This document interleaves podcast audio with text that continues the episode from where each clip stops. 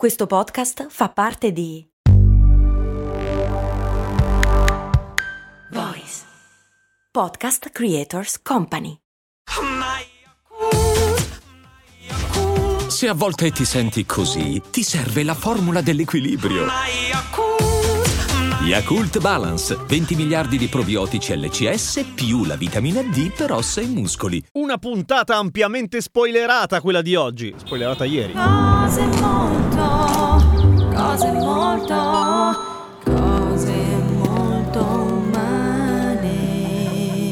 Ieri abbiamo parlato di traduzione in italiano di nomi dei personaggi, nomi dei personaggi storici. Oggi parliamo della traduzione dei toponimi, che non sono i nomi dei topi, sono i nomi dei posti, tipo delle città. E la domanda da cui partivamo era perché si dice Londra rispetto a London e non si dice Madrida invece di Madrid, ma si dice Madrid? E anche qui, maledizione, non c'è una regola e qua con il periodo del ventennio c'entra abbastanza poco, fatta eccezione per tutti quei luoghi che invece vennero comunque conquistati o contesi durante quel periodo là e si parla naturalmente di quella che è stata l'ex Jugoslavia, ora Croazia oppure Slovenia. Ma non è mica di quel periodo in realtà, viene da molto prima in cui Rijeka si chiama fiume, oppure Pula diventa Pola, oppure Split diventa Spalato, Zadar diventa Zara e Ragusa rimane Dubrovnik perché se no non si capisce un cazzo con la Ragusa siciliana. È curioso però perché Barcellona si chiama Barcellona nonostante ci sia Barcellona Pozzo di Gotto e non Barcellona. Forse perché in genere è difficile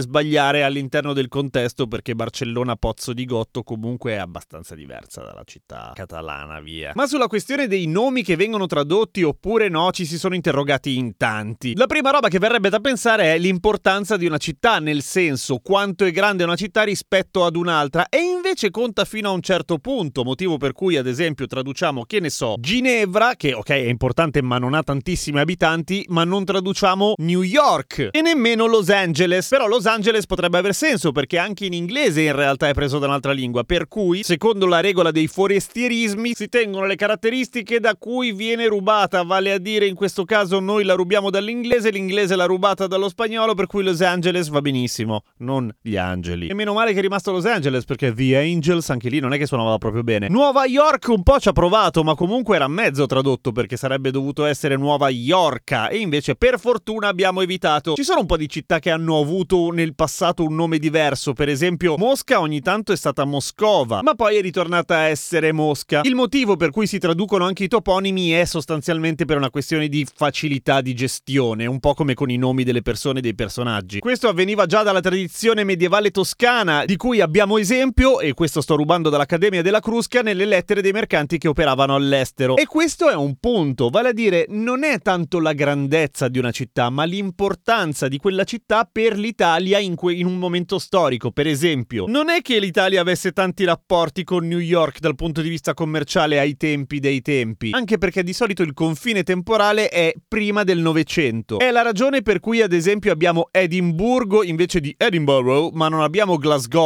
invece di Glasgow, per fortuna. Abbiamo Colonia invece di Köln e non abbiamo Dortmunda, ma abbiamo Dortmund. Abbiamo Marsiglia e Nizza, ma non abbiamo Canne al posto di Cannes, perché erano città in quel momento con cui l'Italia intratteneva una serie di rapporti commerciali, per cui era comune che venisse fuori in una serie di documenti e quindi importante tradurla perché se no facevamo gran fatica con tutte quelle W e le pronunce che non sai bene come fare, poi finisce che fai una figuraccia. Un caso interessante è quello di Copenaghen, perché tu dici quello è rimasto uguale e invece no, perché Copenaghen in danese si dice non lo so bene come si pronuncia, nemmeno io, per cui per fortuna che l'abbiamo in qualche modo italianizzato, ma non è che l'abbiamo italianizzato, in realtà abbiamo preso una sorta di nuova grafia rubandola a quella inglese, infatti ci mettiamo anche un H in mezzo, Copenhagen, quando in realtà in danese si scrive con la K, con la O, con la riga in mezzo, quella che sembra un diametro e poi Haven, per cui era difficile lasciarla uguale. Non si è mantenuto quello che è rimasto per un po' di tempo Copenaghen, ma è ritornata a essere una via di mezzo, Copenaghen, appunto. La cosa interessante è che questa cosa, ad esempio, succede anche al contrario, cioè ci sono una serie di parole, o meglio, ci sono una serie di toponimi italiani o che erano in italiano perché prima era Italia, che poi hanno cambiato nome e sono stati deitalianizzati, come la Corsica che è diventata Kors, Nizza è il Nizzardo che è diventata Nis, Saorgio che è diventata diventata Saorge, Rocca Bruna Rock Brun, Mentone Menton e Busto Arsizio che è diventata Bus d'Arsis. Forse no. Seguitemi su Instagram, Radio Kesten. Oh, domani c'è una puntata speciale. Inizia un nuovo spin-off di cose molto umane. Cose molto umane con gli ospiti esperti. E domani con un pezzo grosso della fisica rispondiamo alla domanda è vero che al CERN potrebbero crearsi dei buchi neri che cinghiottono tutti?